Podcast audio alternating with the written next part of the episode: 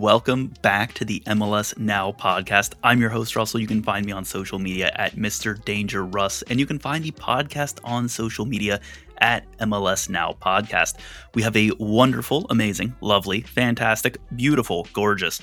Uh, that's all I got for adjectives. That's you know, it's 5:45, almost six o'clock p.m. that we're doing this, and I gotta say, I didn't have nearly enough coffee, so I appreciate my wonderful guests who are joining me today for this amazing, fantastic, stupendous episode.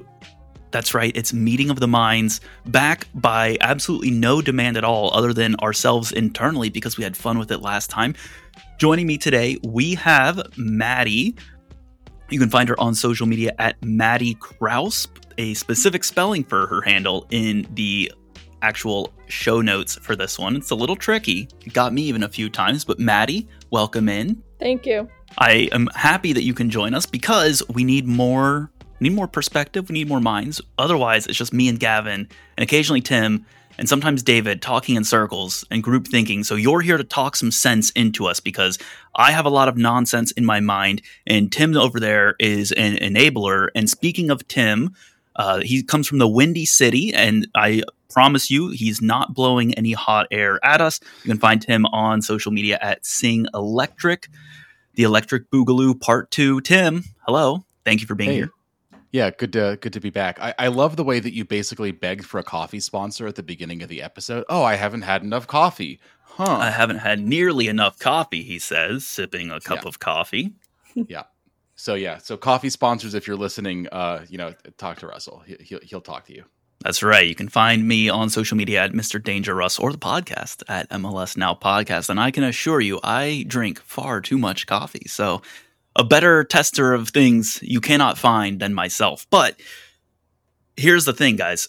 I had to test AI because there's been a lot of rule changes this off season for MLS. And I thought to myself, I'd like to see what are some absurd ideas, some potential rule changes here that we could institute because I like some of the ones that they came up with, but I felt they weren't creative enough. So I went to ChatGPT and I said, ChatGPT, give me absurd ways to improve the sport of soccer. The top item that it recommended was to add a third goal to the sport. In fact, ChatGPT says that the game is currently too focused on scoring goals on the two existing ones. By adding a third goal, you could create more scoring opportunities and create more excitement in the game. And I thought to myself, that's pretty good. That's brilliant, even. But let's not stop there.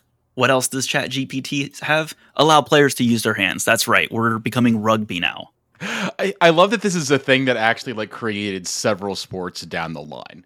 Right. And, and believe it or not, rugby and soccer started in essentially the same part of the world with originally very similar rule sets. So ChatGPT obviously knows that.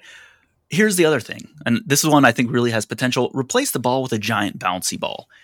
Because you see, guys, this would ga- make the game more fun and unpredictable. And think about the spectacular goals that you could have by having a giant bouncy ball and bouncing it off of any surfaces or people or faces or body parts or even the goal. I- I would want larger nets and everyone to be wearing inflatable, like those like inflatable sumo suit things. Oh yeah. I would watch that. I, Yeah. I would participate in that. Right, like that's the thing. It's like one of those things, and like that sport just seems like the inflatable sumo suits would be like a great equalizer. Maybe the Mhm. pro athletes would have like weighted ones to slow them down a little bit, but you could Oh, like yeah. bring in fans. Be like, three lucky fans are gonna be in the eleven. Absolutely. Three lucky fans are the giant bouncy ball. that's. Three unlucky fans are the giant bouncy ball. Have you wanted to get kicked in the head by a professional athlete? Well, here's your chance. For a limited time, you can enter your enemies for a chance to win the experience of a lifetime. Be the ball. Now, here's the other side of it. Sometimes people criticize athletes as being too slow. ChatGPT obviously picks up on that and says you should allow players to wear roller skates. Now, I am not entirely sure how that would work on a grass field, but I my mind is open for the ideas. I think that would slow them down more. It might. I like that Chat GPT like basically created rugby and like therefore kind of like American football as a descendant and like roller hockey as sports Right. without meaning to. I mean, And there's like that like gym game that like may only exist in like Canada and maybe like parts of the US like Minnesota, maybe like where you have like four hockey goals around a gym and you kind of like go like it, it like sort of like in a circle and are trying to score and it, it becomes this like free for all thing. I can Sounds tell you that exists in Ohio. Okay. Yeah.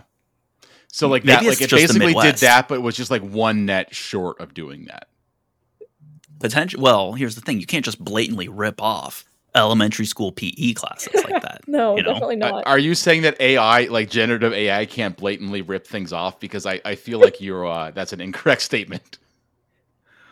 Well, here's the here's the final ripoff for you, Tim. If none of these things spark your fancy, you should just straight up allow players to use magic. That's right.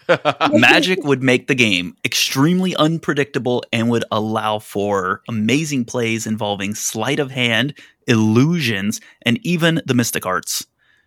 Tim, I can think of nothing better than a sport combined with magic. Surely that has never been done before, right? uh, yeah, we, we we have ground quidditch now. Um,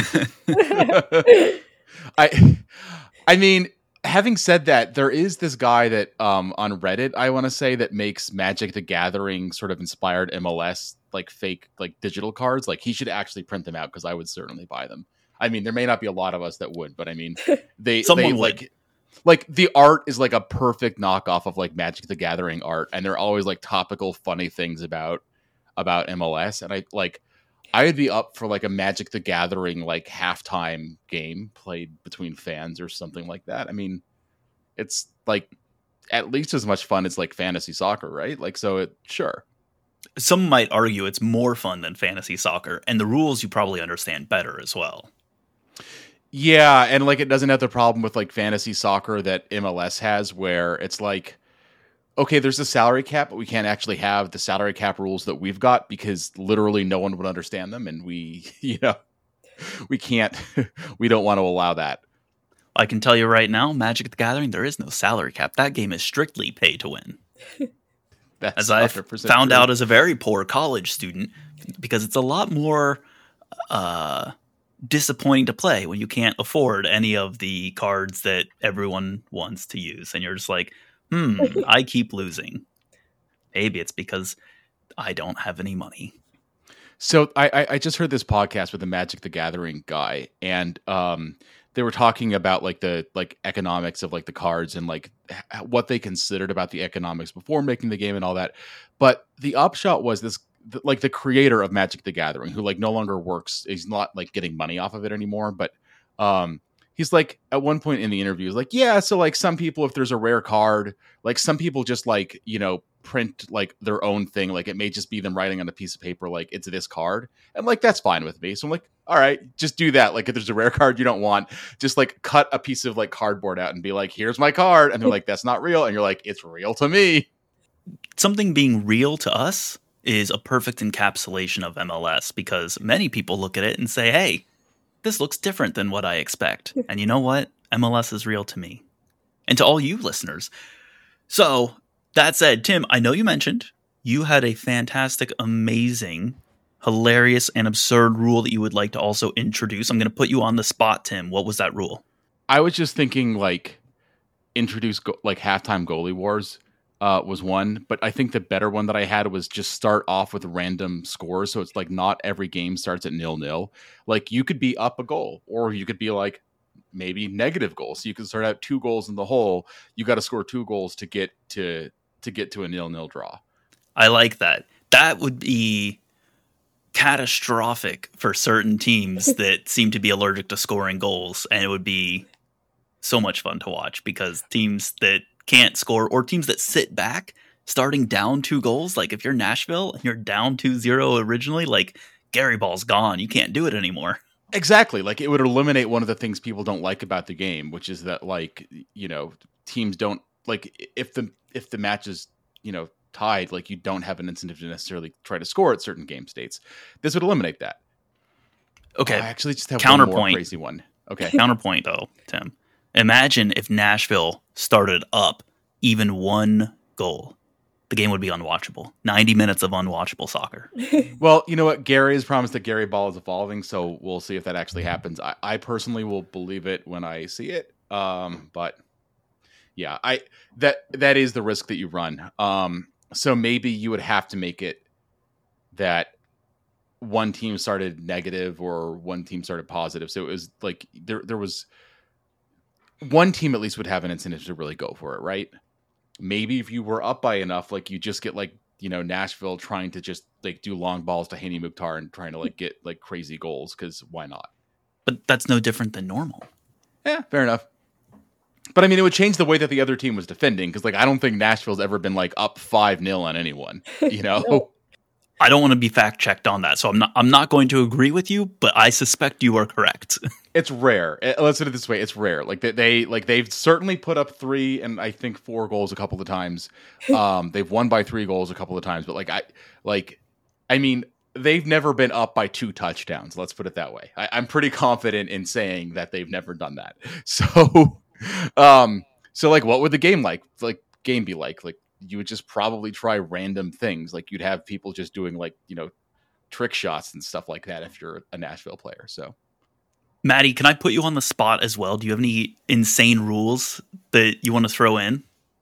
Um, I don't think I do, but I'm I like the um I like the add a third goal rule. That's my favorite rule. Um I think it'd be a lot more exciting and give more opportunities to score, which is certainly needed for teams such as Minnesota. But like where would that goal go? And like would there be a goalie or how would that goal be defended? Like what are we putting in front of that goal to stop people from scoring? What if it's just like hanging in the air on like a drone, right? And you Oh, just have it like flying Big around in like random patterns. And then what you do is like you can go and try and score, or maybe you take the drone shot. so many fans would get concussions if players were just trying to like shoot at a goal in the air. hmm Think about it. Everyone loves it when they catch a foul ball in baseball. Why not soccer? Well, I mean, when the balls get in the stands, there's always like that one person that seems unaware that you have to throw the ball back. And Oh, yeah. like, oh yeah, this is mine now. And somebody's like, eventually, like, no, no, no, you, you got to pass it over. Just No, no, no, no, no. We're we're gonna create as many soccer balls as baseball uses, and people are gonna start keeping the soccer balls. That's that's got to change. I do love the idea of there just being like a third net. Like maybe it's randomly placed in the pitch. I don't know. Like maybe it changes location. Maybe it's just like, you know, middle of the pitch off to one side.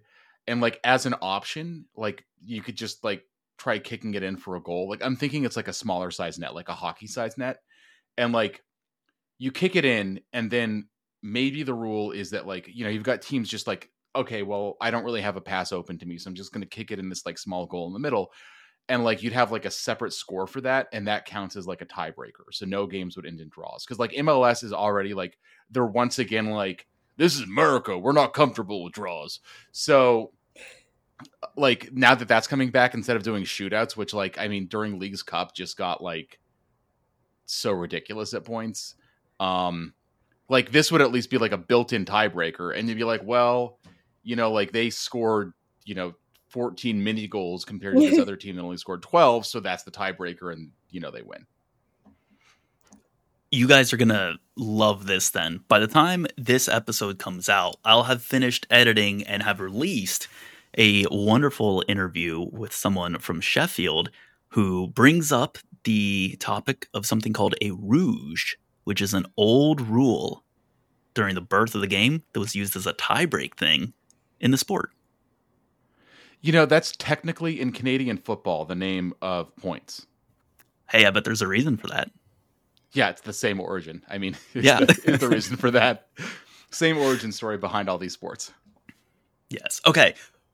I would love to continue to talk about made up, fake, fantastic, phenomenal, fun rules.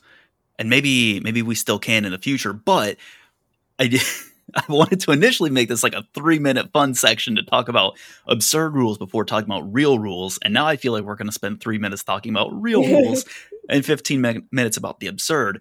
But I do want to get your thoughts on this because some of the changes that MLS are proposing for this coming season, and I don't know if propose is the right word, they've confirmed it at this point. is that now stoppage time is going to be shown in stadium. Players, if you're on the ground for longer than 15 seconds requiring treatment, you're going to have to be moved off, and then you have to actually wait two minutes to come back on the field. And then there's a 10 second time limit for substitution. So if you don't get off the field within 10 seconds, the player coming on to replace you now has to wait an additional 60. And then this one I like VAR announcements pending IFAB approval are now to be made in the stadium as well. A number of improvements here. I would love to get some initial reactions, maybe rule by rule on this one. Maddy, I want to lead off with you. Does one jump out to you specifically just to start with?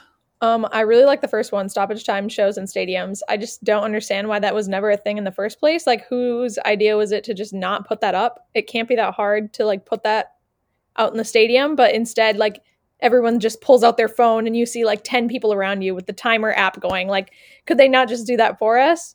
So I like why did it take until 2024 for them to do that? Like was that never even a thought? I just I don't understand why that was never a thing before. It, seems so obvious and it's going to make a big difference. And also like players um, like before they didn't know like the coaches just yelling you know out the time. I, like that's just that's so strange to me. Tim, what you got for us? Yeah, I mean, there's absolutely like 100% on the stoppage time. Like that's like it just it just is so obvious, and it just clearly makes the game better. And like what like I I can't see any argument against it. And like if you're making an argument against it, like I, I want to hear why you think it's a bad idea they show a clock at all. Like maybe just like make the time a complete mystery for everyone. Like okay, but that's actually, half. Who knows? Has it been 22 minutes? Has it been 40 minutes? Like we don't know. Like it could be 45. Maybe it wasn't. Like come on. Um and the rest, I mean, a number of the rules um, for if like you're a true MLS sicko and have been to uh, MLS Next Pro match uh, last year, uh, like a number of them were trialed, and some of them I really, I, I, I thought weren't going to work that well, like the injury substitution rule and stuff like that. But they, they ended up working really well in practice, and they had a net result of speeding the game up. And so I think it's good that like that the league is kind of willing to take this like things they tried just for one season in Next Pro and move it to like the big league if if they think it's a success. So that's kind of cool to see. Um, and the VAR announcements, like I thought I I'm like wait I saw this and I'm like wait did I dream this because it, it feels like time is a weird construct now.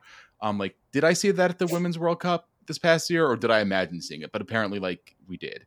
Uh, I'm like I didn't imagine that. So it's been trialed places you don't get the full like you don't get like a full explanation. Like it i, I don't think it works quite as well um with just because like the laws of the game in in soccer are are relatively simple. It's the interpretation of them that really like trips people up.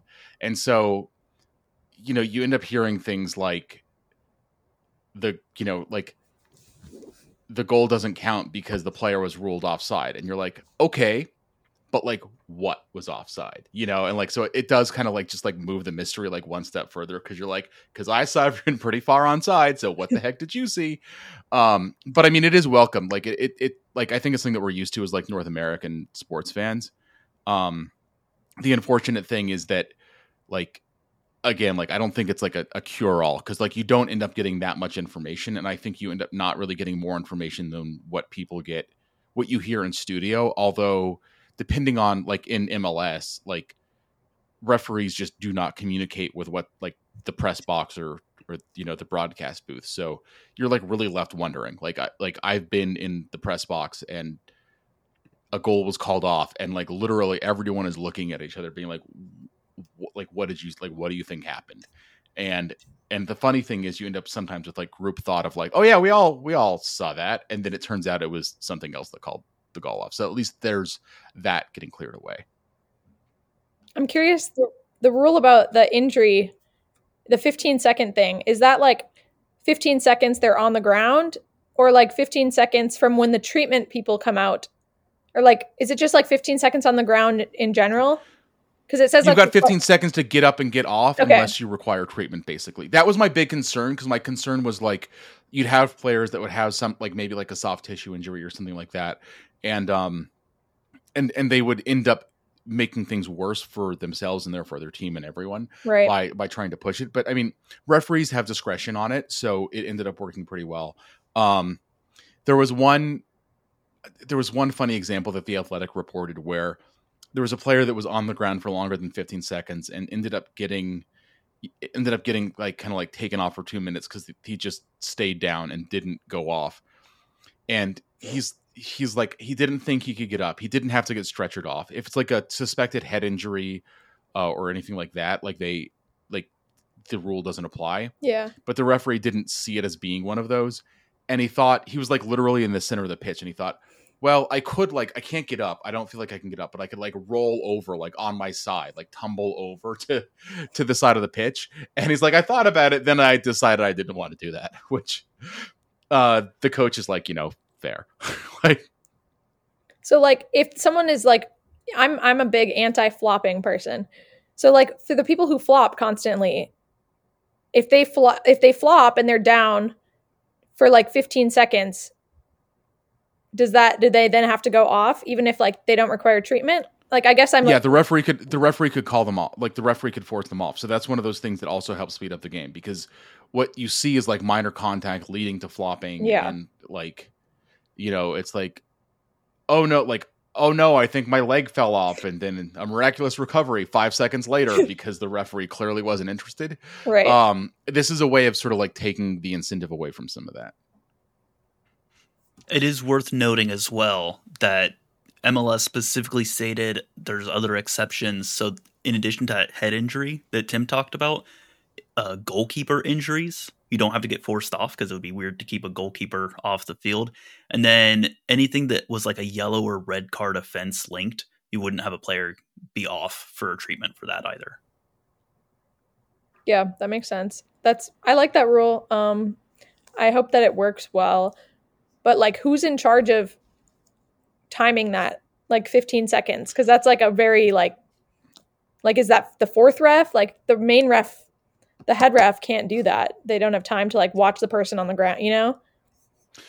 typically the fourth official is in charge of enforcing it but like any of the officials on on the field can sort of start timing it i think it is the fourth official that does that does it for the most part but i mean they're in communication with the referee and like the the, the ref can decide to like wave it off because they're like look like that looked like it was a pretty bad like knee on knee thing and like i'm not like i'm not going to blame this guy or like that ankle was in a weird angle to me so like let's just see what happens like I, I I thought like when they announced it for MLS Next Pro um before like basically like this time of year last year, I was thinking, oh, there's no chance in heck that's ever going to work. Um and it did but it did in practice. Like I was I was very wrong about it. So it, you know, and, and players adapted within really it just took a, a couple games. Um a couple games into the season, it looked like pretty much like coaches and players kind of understood what was going on, which was my other concern with it. Yeah. So I suspect it'll be the same in MLS. I wonder how much refs are going to be um, making poor decisions that are not, you know, refs in MLS are not not known for many good things. So like, what if they ki- are kicking people off for things that are like serious or I like I wonder how much that will happen. I guess if it worked well in Next Pro, then hopefully that isn't an issue in MLS. But I could definitely see that being an issue. Yeah, that was my big fear. Like that that they would be it, it like you get a ref that's sort of like the like walk it off school of of thought, you know. Um and and then it would you but like it didn't really come up in practice, so I don't know how much education there was or like exactly what the training was on on the you know like the part of the referees, but it seemed like it worked. Of course, it now it looks like we may not actually be getting Any our normal- referees. yeah, our normal, you know, uh, PRO referees. So Yeah. we'll see how. Um, it'll be really funny when it turns out that the replacement referees can't count to fifteen. Um, that is a whole topic that I don't necessarily envy whoever has to deal with that because no matter what decision you make on that CBA for PSRA and Pro, there's not going to be any winner. Either the fans are going to be unhappy, the refs are going to be unhappy, or the owners are going to be unhappy, or more likely you're going to have two of the three unhappy. combining all this and putting a bow on it, I think what we clearly need are allocation money for referees so that you can have some higher paid referees. Right. Uh, you could stop at one, like what they did in the NWSL, or you could go all in and have two, or even go past what MLS has done and invent three separate kinds of allocation of money to pay refs different amounts based on different things. So we we get some designated referees. So you're gonna go get like you know superstar referees from what like the Bundesliga, and you're gonna bring them in on these big guaranteed contracts. But now hold on, are you gonna raise the the salary minimum, the senior minimum for referees as well? Yeah, I mean, I think you'd have to as part of the negotiation, right? Like that would be part of it. Like the the union is going to ask for that. So, hmm I can't wait to see that there's a referee that's being paid like two point two million dollars or something, and the outcry on that when they make any decision wrong. I mean, it'd be this exactly the same as whenever like a like one of the highest paid DPs in the league does something like miss a like miss like a pretty obvious free kick or like not make it to like the end of a pass that was clearly like almost perfectly weighted for them. uh, miss a four yard setter. Cincinnati Yeah. has experienced many of those throughout the years. Although really the the up the real upshot of all this is it's going to be hilarious when we get stories about like a, a referee like vaping um on the on the plane or something like that. look, I don't. I mean, who am I kidding? We're just- never gonna get a, we're never getting Italian referees here. that would if the point is to raise the quality.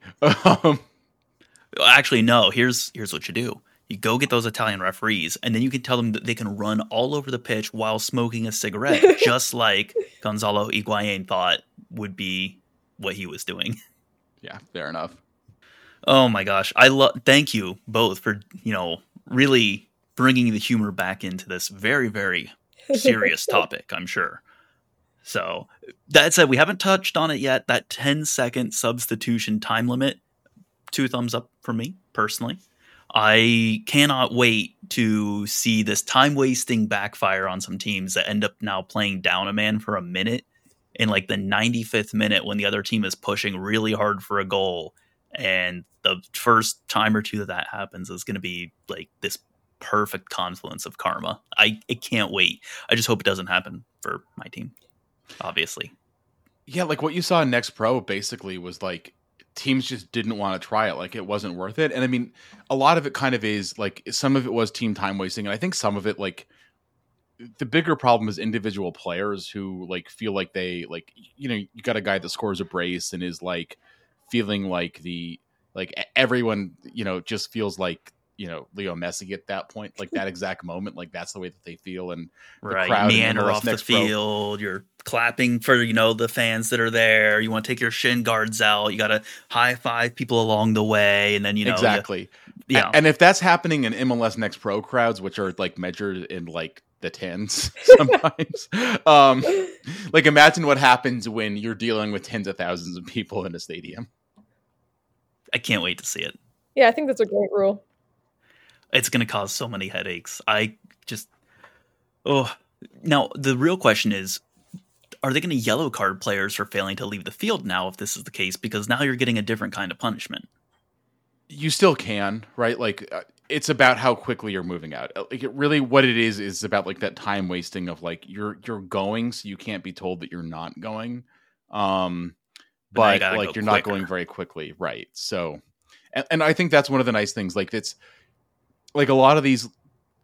This is one of those things. Like these are all rules that IFAB is interested in, and they kind of have sanctioned, you know, trials in MLS Next Pro, and now like in MLS, like they're all like IFAB around, but like they all feel very American because it's not like if a player spends an excessive amount of time, you know, while exiting the pitch, it's not like a what like what does excessive amount mean? Like it's a 10 seconds, guys, like that's it. You know, like they're they're Right. like concrete numbers with time, as if we have perfected the technology to have watches on referees, you know, as opposed to like all the original like which are all just so vague, you know, it's like so it's good to have solid numbers behind them. Now, Tim, I've immediately spotted one downside in this. If there's a known 10 second time limit, that's 10 seconds of advertising you can do. Think about it. well, I mean, but it, Commercial but it depends on right game in state, though, middle. right? Commercial break. It depends on game state because, like, if you're like, if the idea is like you know you're down a goal and you're taking off like a midfielder and putting on one of your forwards because you're trying to get it. Like you're not spending 10 seconds anyways. So like you know, it, and the other thing is like do you really want to be the guy that is counting to 10 in your head and goes to 11? So I I, I don't know. Um I feel like the more dangerous advertising thing is going to be increasingly intrusive like AI ads on the pitch. we already get the border ads like you know they do the Yeah. picture in picture like they make it a little bit smaller and you get like the doot, doot, like along the sides where it's big and i don't know i think i saw a lot of like Gran Centenario ads during leagues cup that way Or Yeah. maybe it was or maybe no maybe it was like you know the mexico national thing. I, I don't know point there were a point lot of uh, like COVID like empty stadium ads that were sort of like, you know, some people were like, we're putting cardboard fans, and some are like, Mm. we're gonna sell you something with that space. i'm shocked that everyone didn't try and sell me something with that space all right before i move us on any final thoughts any statements speak now or hold your peace for literally dozens of minutes until you say wait i thought of something and then i say okay let's hold on let's go back I'm just so glad that the clock's not gonna stop at 45 and 90. okay now that you've brought it up guys over under four and a half years are we going to get a stopped clock at any point in soccer I'm gonna say no. yeah, we're not gonna get that. okay i hope you're right It's MLS though, so it is possible that a scoreboard would catch on fire between now and then.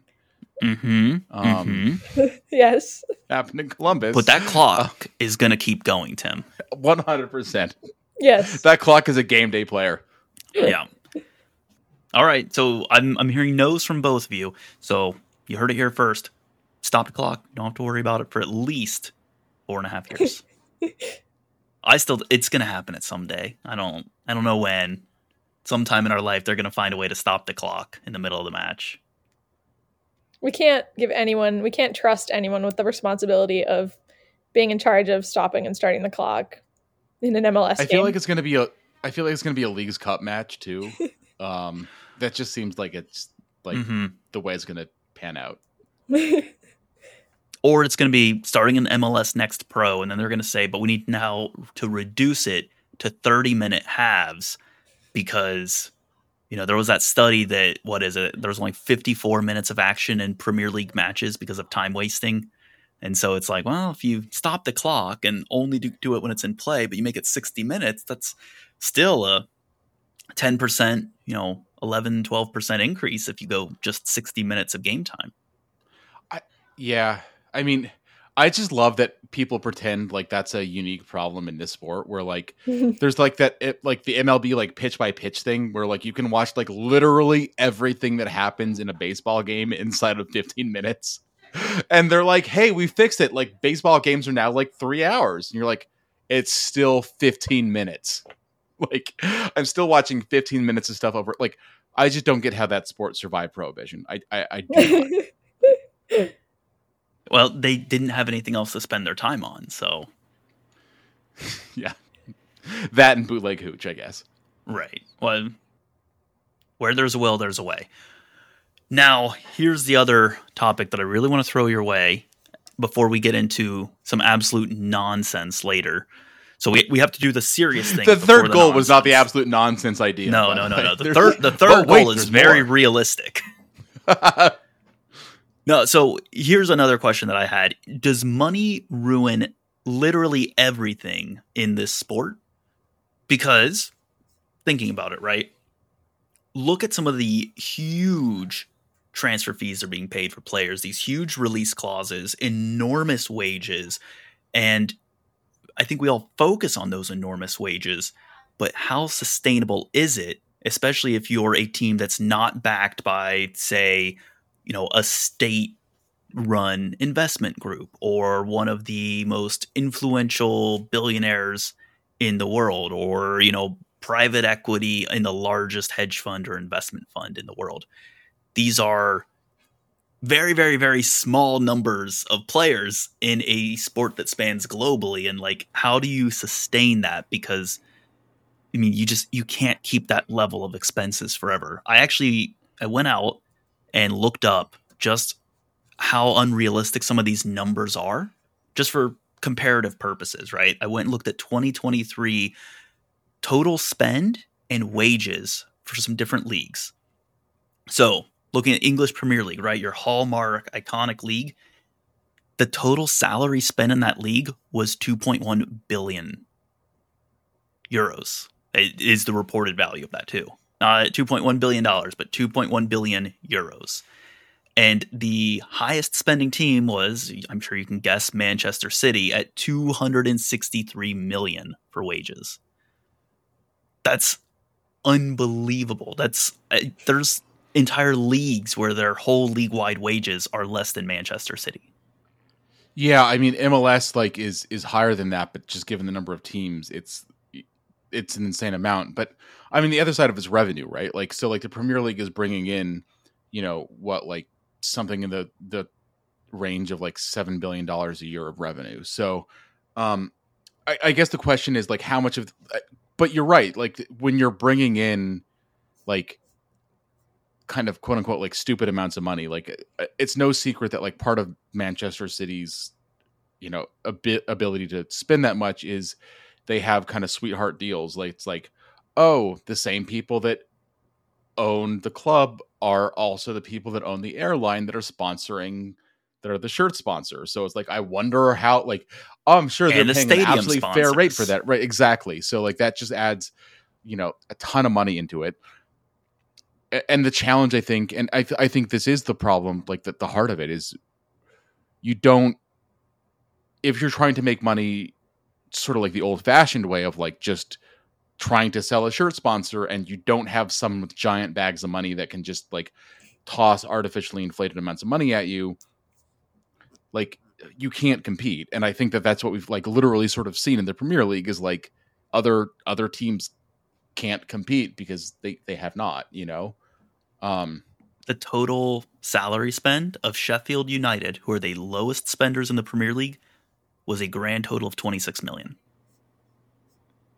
That is there there are players like Erling Haaland who make twice that amount in a year.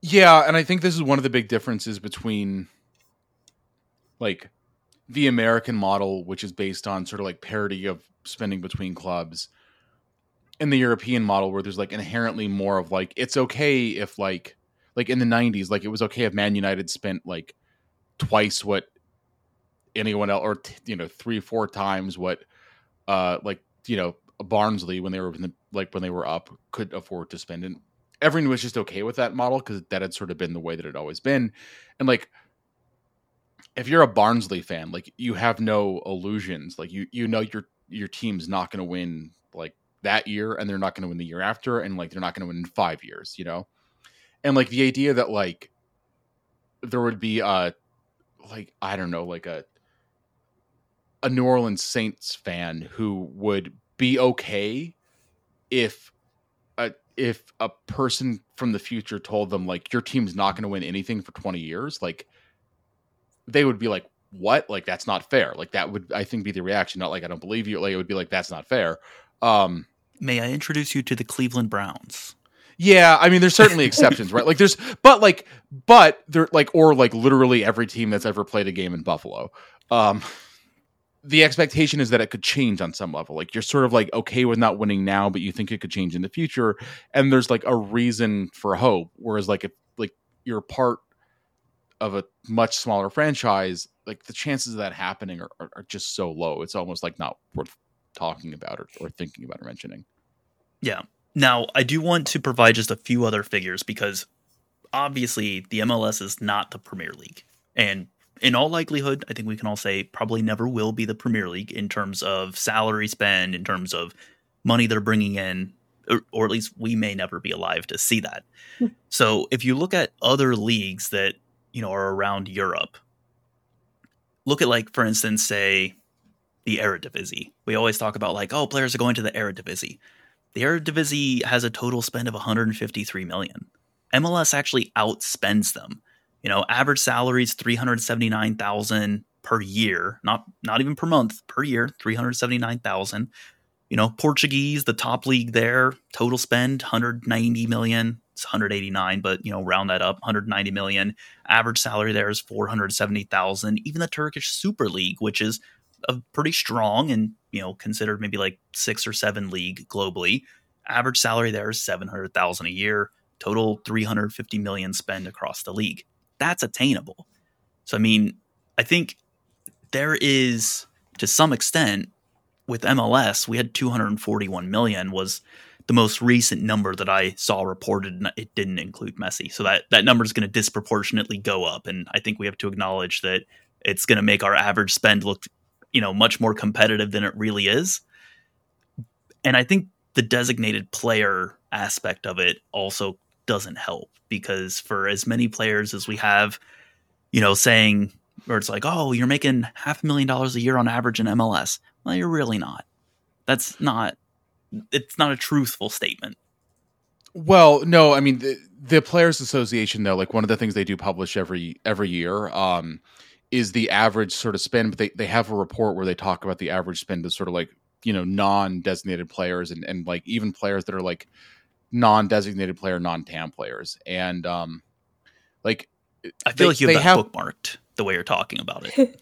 uh, I, I should, but I, I it's a it's like a PDF report that I'd have to go find. Um, I mean, it is above where the Eredivisie is right now, right? So like that's that's one of those things that happens. Like, and this is one of the discussions were like, why didn't that guy go to Europe? Like, he had an offer from the Dutch league. Like, realistically, MLS is going to pay you better than pretty much every team in the Dutch league will.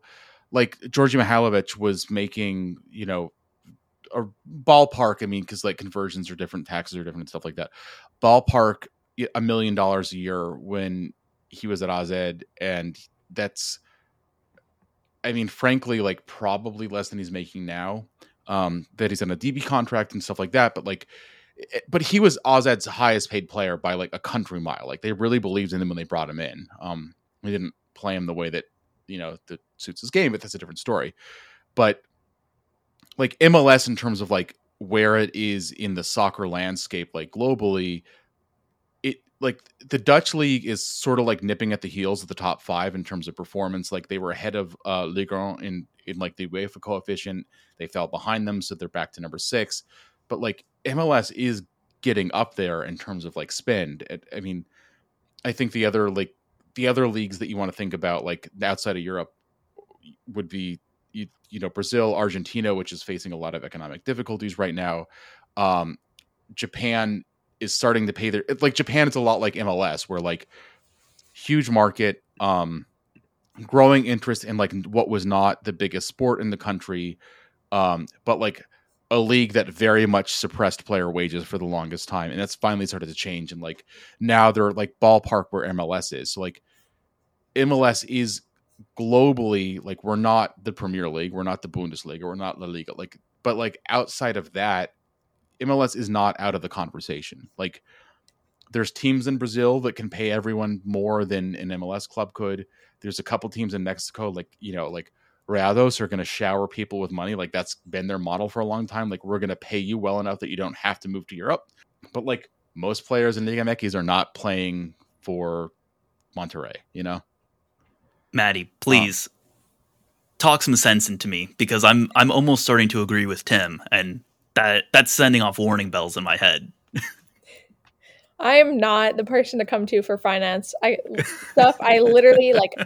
I'm like trying to catch up with everything that Tim just like knows everything, and I'm like, what did he just say like ten minutes ago?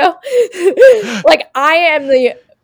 I'm the emotional person in sports. I like the stories. I like the people. Money, on the other hand, I couldn't tell you a single thing. Like I can hardly name the DPs for Minnesota. Like I just, it just goes. I can't. Does Minnesota have DPs? We have Reynoso, but like I, who else? I, don't, do you I, though? Y- yeah. Do you? Do well, you no. actually? No, not basically no. So I can't. I don't even know who our other DPs are. Like, and there must be someone. But I just this stuff like I can't. I can't. It doesn't stick. I think maybe th- this is a question that I have then. So, talking about football finance, right? Look at, I'm going to use Wrexham as an example. Wrexham has a very lucrative TV deal in part because of storytelling, and that makes them financially sustainable. compared to a lot of other clubs globally, they don't necessarily have that recognition. They don't necessarily have that contract. They don't necessarily have that income. I mean, MLS at the 250 million they're getting every year from Apple, while that seems very low in comparison to you know a lot of other sports right? We have the nfl and you look at it and it's like 11 billion a year and that throws off our idea of what is financially sustainable or not because you know by and large soccer teams aren't nfl franchises. They don't have the same operating costs. They don't have the same salary. I mean we're not even the most expensive league globally but I, I think you need to have that engaging product if you want people to tune in and care about the league because I think that's where the money starts to flow in is when people feel invested in the team. That's an interesting point because we've been talking about spend, but like like I said earlier, like the other side of spend is revenue. And like when you like you mentioned the championship, which is I mean, it is like the like person at the casino at like two in the morning that is like down and is convinced they're gonna walk away with money if they just like max out their credit cards or like whatever it is they're trying to do to like just get more more chips on the table because they spend like the average like there's teams uh, like half the league or more spends more than 100% of their revenue like literally every dollar they make on player salaries. And like you have to pay other people's salaries too like you got to pay front office you got to pay like all of those things and they spend more than that just on the players. Um but like globally like most teams around the world like most leagues around the world, the, the, the spending hovers around the 50% mark. Like there's some leagues where it's like 40 and there's some where it's like 60. And I mean, that's also typically where it is in North American sports. Like, it, like it, in North America with most sports being unionized, like th- there's kind of negotiations about this and the, the figures that people that it typically centers around 50%. You know, like you spend half the money on players and then like half on everything else. Um, MLS is like the one real exception to that, where it's it's closer to like the 30% mark. Um, and so MLS is spending on players trails where the revenue has been. And that's like been a reversal from where the league was early in its history.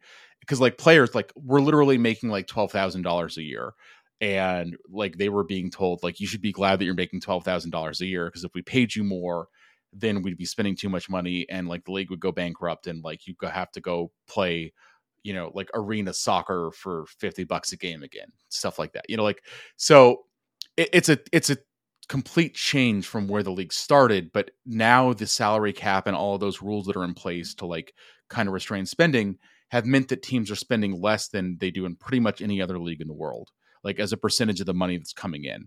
And I think that what you said about the Apple TV deal it, it is really prescient because it's like, I mean, TV is TV. You know what I mean? Like you, when you go to a smart TV, you can watch like literally any content from anywhere in the world. And so, like, why would you watch the like discount version of the thing you wanted to watch? So, like, if you can always watch a team that's going to be in the Champions League or the Champions League or like itself or like whatever like why would you watch you know smaller versions than that? And i think maddie that gets to your point of like the reason is like connect like emotional connections because you're like in an area connections to players connections to people those those kinds of stories.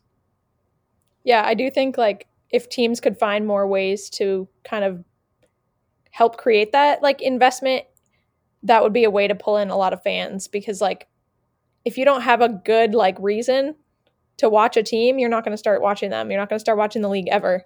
Like the only reason I'm here is because I was like young, like I mean, eight years ago when like I would go to the games at Blaine where you just you know there's like a hundred people there and like you can just walk up to the field after the game and there's like just a border between you and the players and they walk through every game and like every single game they would walk by sign things like say hi take pictures like the entire team like they were just you know and like that's what that's how I started.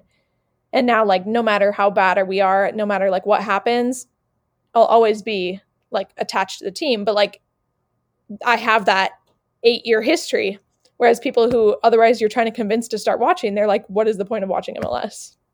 Like there needs to be a place to start. Yeah, and like uh,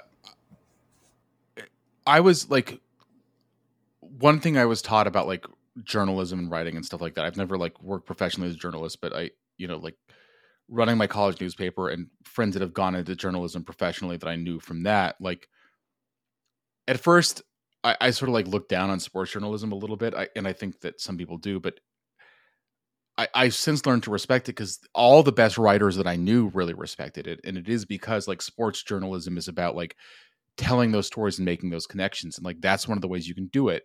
Um, and it is kind of cool. Like one of the cool things about like MLS's investment in academies and stuff like that over the past few years is like it is really cool to be able to follow guys from being, you know, like really like literal like literal children, like kids, and making their way out to first team contracts and then like getting a chance to see them play in like European competition sometimes. Like that's that's always awesome to see. And I think that the league needs to do a better job of like playing that up because that's one of the selling points. Like yeah, you can watch the Premier League, but like can you watch the Premier League with a guy that, you know, you started watching when they were 14 years old playing in the academy when you happen to be able to like just like go to a game randomly cuz a lot of academy games are open and like they're free to get to like like can you do that? Like that's that's unique. As someone whose MLS Next Pro team plays at a local college where it is free to go as far as I'm aware, I think if you don't take advantage of that opportunity, you're missing out on something very special because there's a very, very dedicated hardcore community that goes to these matches and they know all these players by name. They know all these players' families.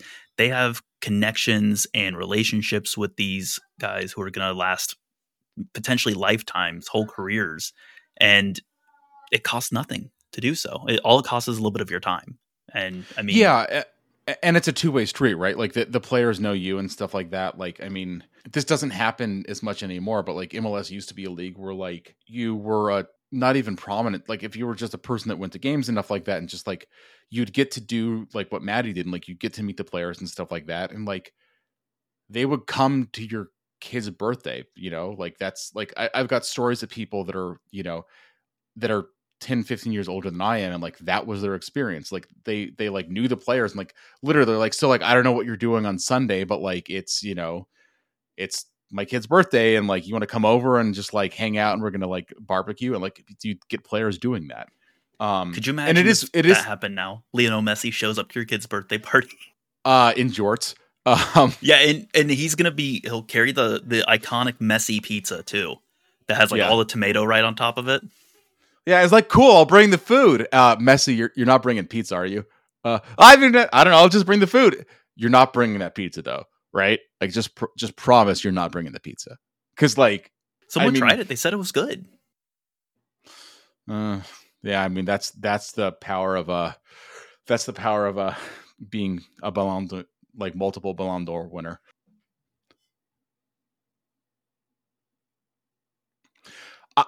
So you've heard you've seen the story about the Messi burger, right? There's the Hard Rock Cafe has a Messi burger. Um, there's a lengthy article of I, I, it's like a Pablo Maurer pre, Maurer piece, so like it's probably seven thousand words long, but I'll send it to you. Um, about the Messi burger. I, I'm pretty sure the messy burger is just about Messi's name, and if people like the taste of it, it's because they like that Messi's name is attached. Interesting. I believe it, hundred percent they say you eat with your eyes before anything else. So you see the name Messi and you're like, delicious. Um, I, not 100% sure that I, when I see Messi, I think delicious. That's not a lot of adjectives, but I, I don't think that's um, the first one that comes to mind. No. I do wonder also, like, in terms of fan engagement, what this documentary might be able to do for MLS. I love documentary. Well, I love sports documentaries, but like this has a lot of potential. I, I, could totally see it just being terrible because you know MLS, but like it has a lot of potential to be like really cool and really well done. And like if it's advertised and like put out there, I, I guess it's probably just going to be on Apple. But if it's like more, if it's available enough, um, I feel like that could make a big impact on like fan engagement and pulling more people toward the league as well. Yeah, because people love stories. I mean, like that's the thing. Like that's what sports ultimately is. It's it's it's stories. Like right, a team winning or losing.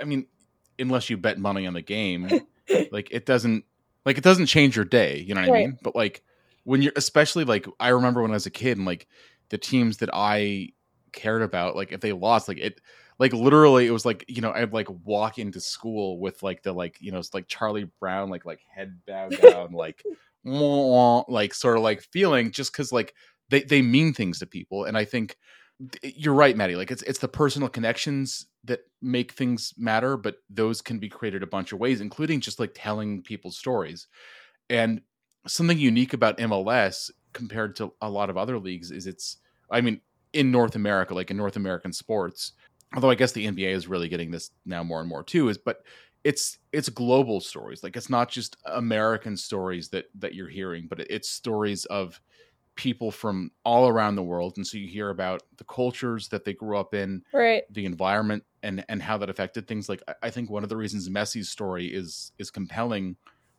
is because it does like it's it's a story of immigrants. It's a story of a family deciding to like move continents to give their child better opportunities it's a story of uh, you know like just like seeking adequate medical care for your child and not being able to afford like all of those things are like themes in his life story and that makes it all the more compelling i think for a lot of people.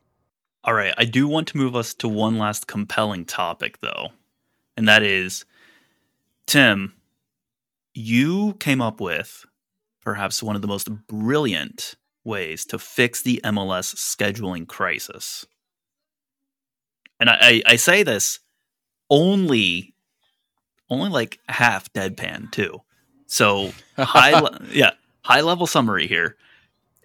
I I was talking with Tim. Like, obviously, we need to do the Liga MX style, and Tim agreed with me. But then, so do you want to say what the, like that is really better. quick, just for yeah? So for there there is in Liga MX. There's the Apertura and there's the Clausura, and you play two halves of the season, both you know the apertura and the clausura have their own champion in it and then that goes into later on in how the postseason is kind of determined for liga mx the thing is though we found a better way of doing it and i use we very strongly. Tim found a better way of doing it by developing you have your patented trademarked mls cup and the mls challenger cup yeah. So the other side of this was talking about ProRel and like whether or not it would come to MLS because uh, I don't see it happening because unless it owners are absolutely forced to, just because the amount of money that they have by having guaranteed access to the top flight, like MLS right now is about. I mean, it's owned like most teams are owned by billionaires. They don't really care about the revenue as much; they care about the team valuation because that that becomes a significant part of their net worth the one thing that they don't want to risk is something that would potentially take that valuation down. And I mean, as we see in, you know, like in Europe, going down tremendously affects your team's valuation. Like you go from being like a, a billion dollar club in the Premier League or like, you know, billions of pounds in, at the top of the Premier League to a hundred million ish for a championship club that could potentially go up to like 15 20 million ish for a championship club that could go down to like 10 to 15 million for a league one. So like it's like it's not like you're like losing a, a percentage of your value. It's like you're like knocking zeros off every stage. And that affects your net worth as a as a rich person and that's what you care about. And i mean it affects your pride because if you're a super rich person your net worth and your pride are probably similar, if not exactly the same thing. Um, but so I don't think that we're going to get like I just don't see pro rel ever happening in in MLS or in North America in any real sense. And and people have talked about there being two leagues, like dividing it into like pro rel, but only within MLS. But I don't see that happening because like imagine that Inter Miami is in like the MLS Premier, for want of a better term, and your team is in MLS Championship, which is the league below, and then MLS doesn't like Messi doesn't get to come to your team because they're in MLS Championship, and like that, like that just wouldn't fly with owners, and like the the difference in valuation thing would happen anyways.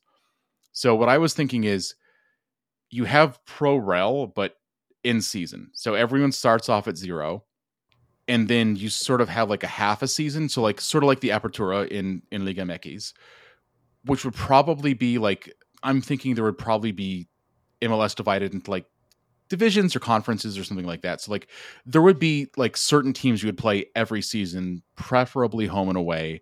So like that way you would get like all the derbies that you wanted because they would be the teams in your division. So like Hell is Real would happen every year. Like you would get like Sporting Kansas City playing um playing St. Louis City. Like you, you get like the Texas teams playing each other. Like those matches would be guaranteed to happen every year. Then potentially some games like out of conferences, which is what we see in like most other leagues.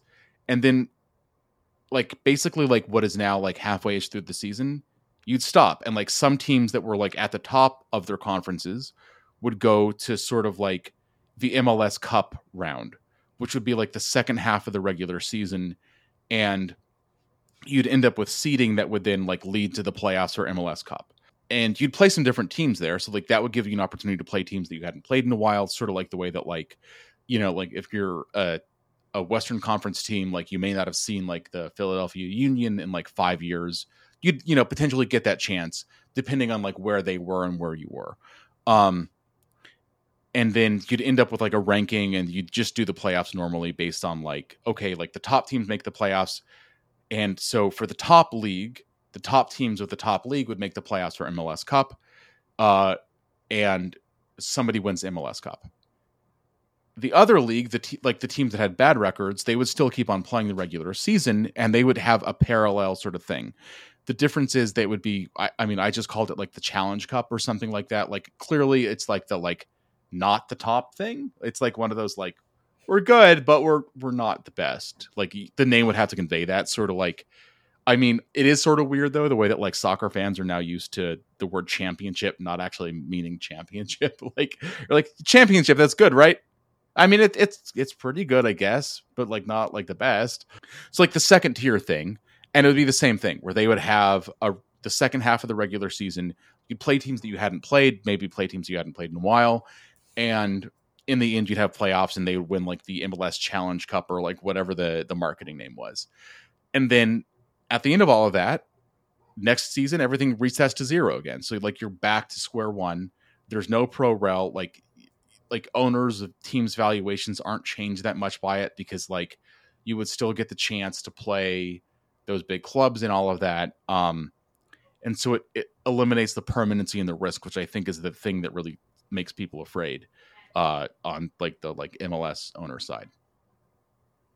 And I think Tim, one benefit that I pointed out that you weren't even thinking about, right? Leagues Cup's not going anywhere. If you stop halfway through the season, you put the break in right at Leagues Cup, and then you pick up to do the you know MLS Cup and the Challenge Cup right after Leagues Cup ends. You're not like disrupting the season and right now so like some of the Leagues Cup brackets are decided by what you did in the previous season where the mls season is it's like it could be random like you could have played like if you're a what if like imagine last year you're an eastern conference team like you could have been playing like fc cincinnati columbus you know philadelphia and like other teams that ended up at the top of the table on the east for the first part of the season. So you don't want to make your ranking in the Leagues Cup based on that because like it could be you had like the easiest season and then some other team was playing like pre Messi arrival Miami, Toronto twice, you know, and like you're like, well, that's not fair. Like we had the hardest schedule, they had the easiest schedule. Of course, they're going to have more points than us. Why do they get an easier Leagues Cup ranking? By having the stopping point there, you could say like, no, no, this is a fair point. We're going to do like we're going to base it on this season's result, which is sort of the way that Liga MX does it, rather than last season's results. And so that makes it fair, especially in a league like MLS where there is a lot of roster turnover year after year, where it's like the team that won the Supporters Shield last year, great, good for them, but like half those guys are gone. You know, like they, they've they've lost their three best scorers or whatever. Not talking about you specifically, Russ. Look, we have a Costa. That's all that matters.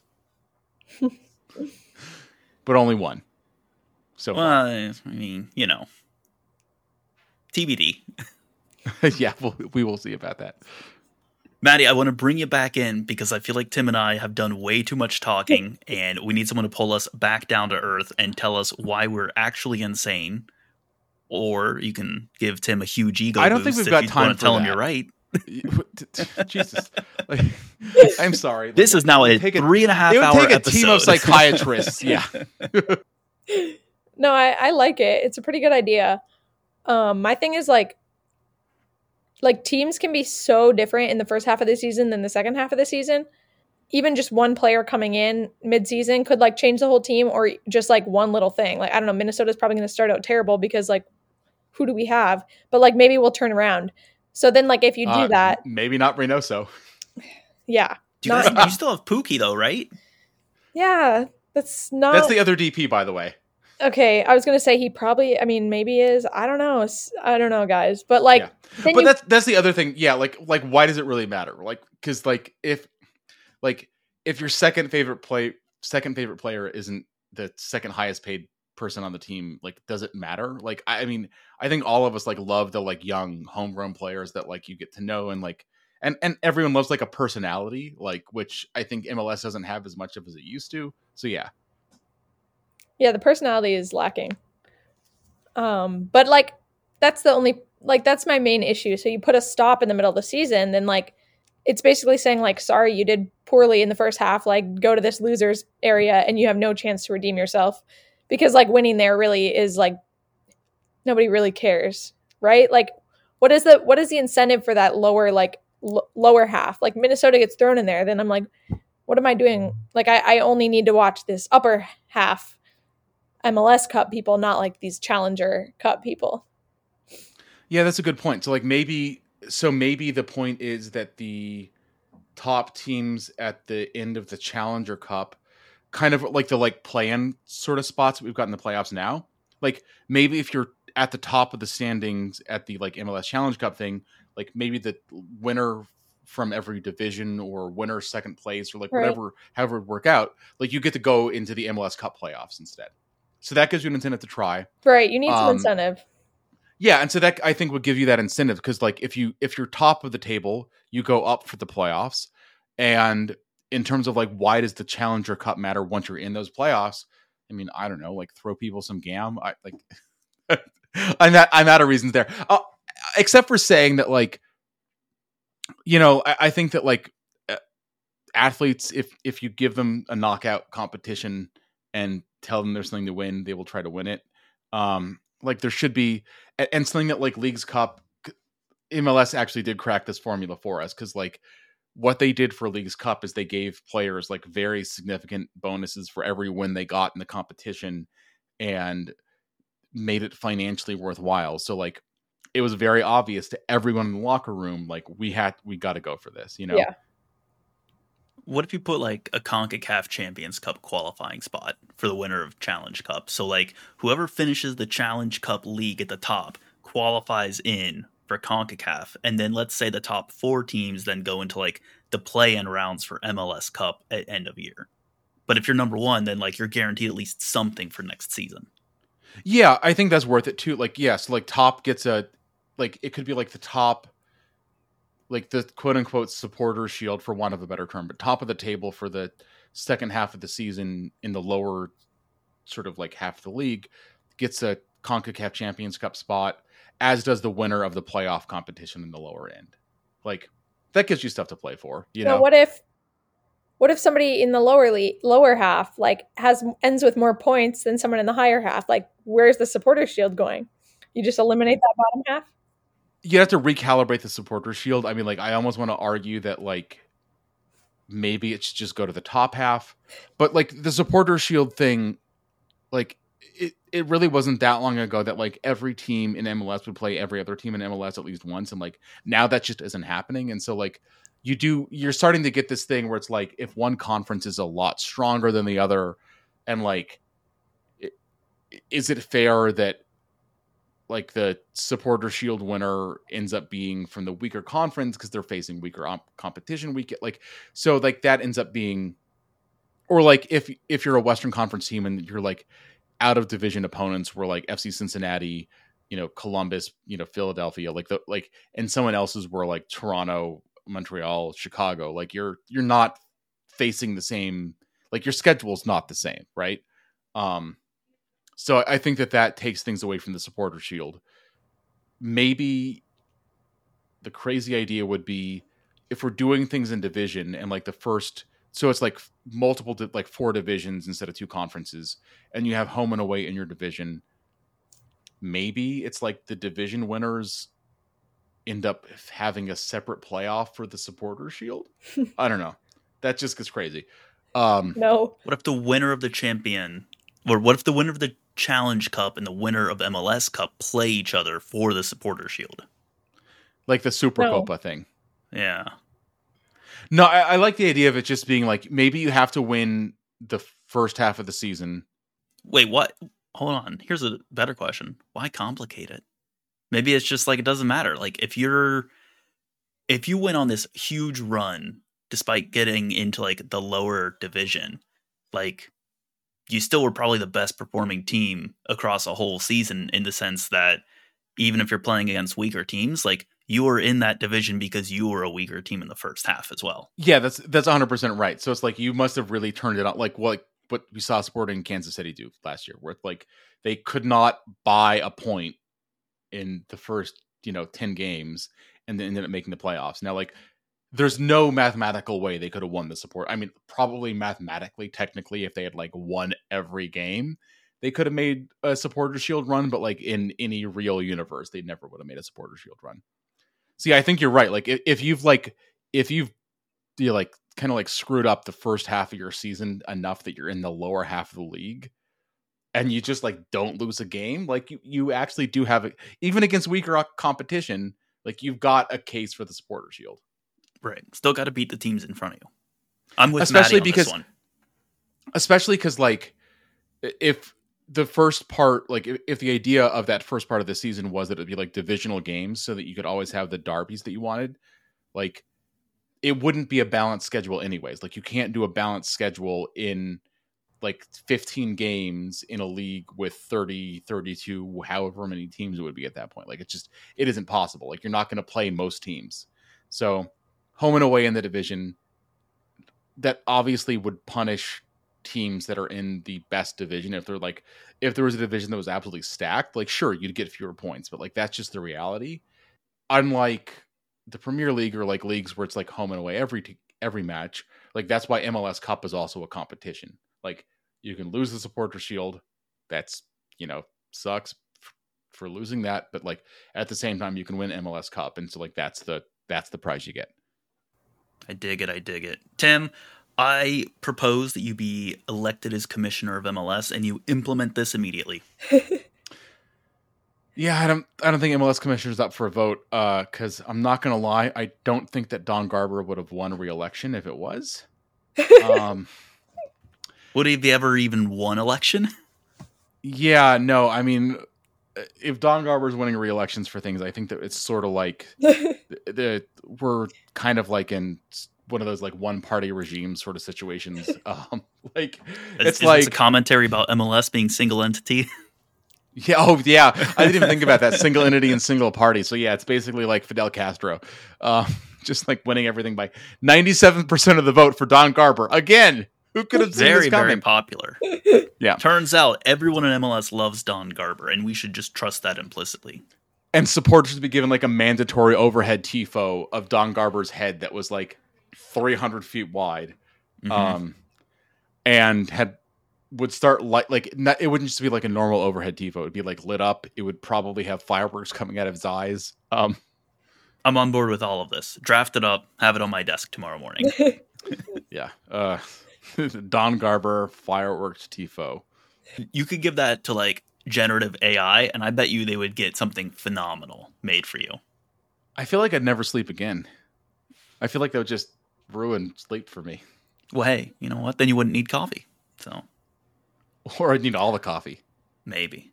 With that said, is there anything else you guys want to talk about, or do you think we're okay to put a pin in it for tonight and bring to a close our second ever meeting of the minds? Don't don't This all has been jump in at once. Can't wait! Can't wait to see that third goal. yeah. Can't wait to see that third exactly. goal. Man, no no one's here for just actual magic. I, get- I get it. I get it. Really, the magic is the friends we make along the way, and I think we all know that. Right, right. Tim, I will be sure to Venmo you ten dollars later uh, for saying that. No problem. no questions asked. Uh, well, once again, thank you both for being on here. Just a quick reminder you can find Maddy on social media at Maddie Kraus. The spellings are going to be in the episode show notes. You can find Tim on social media at Sing Electric. Tim, we'll put yours in the show notes as well, just to be fair and consistent. And as always, you can find myself at Mr. Danger Russ. And most importantly, out of all of these, remember this one you can find the podcast at MLS Now Podcast on social media. Maddy, Tim, listeners, thank you all for spending some time here today. Till next time.